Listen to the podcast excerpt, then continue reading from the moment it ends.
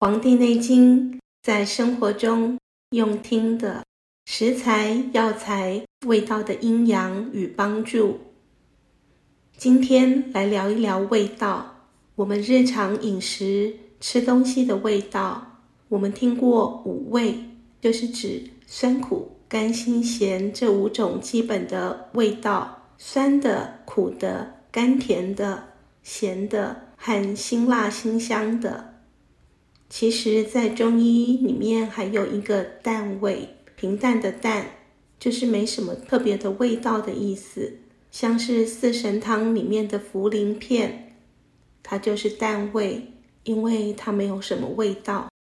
在《黄帝内经·灵枢》的《至真药大论篇》里面，有谈到食物与药材这些五味的阴阳属性和它们的用途功效。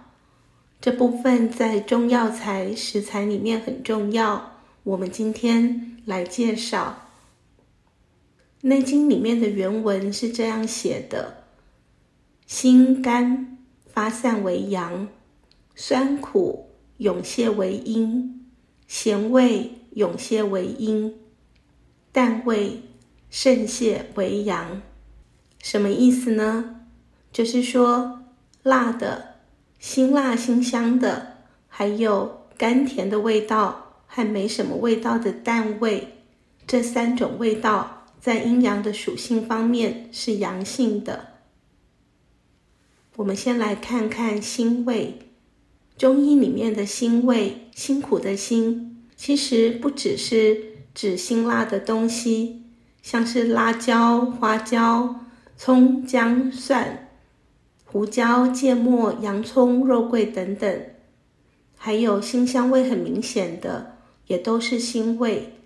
所以像是紫苏、薄荷、香菜、韭菜，甚至于是玫瑰花、菊花、金银花、红花，还有种种香，例如檀香、安息香、藿香、沉香、丁香等等，大众比较常听过的。这些呢，都属于中医学里面的辛味。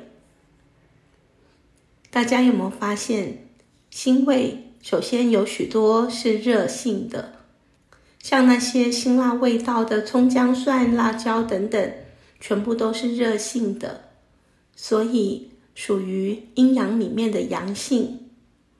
我们以寒热来说，热是阳，寒是阴嘛。此外，辛味还多半有能散能行的特性。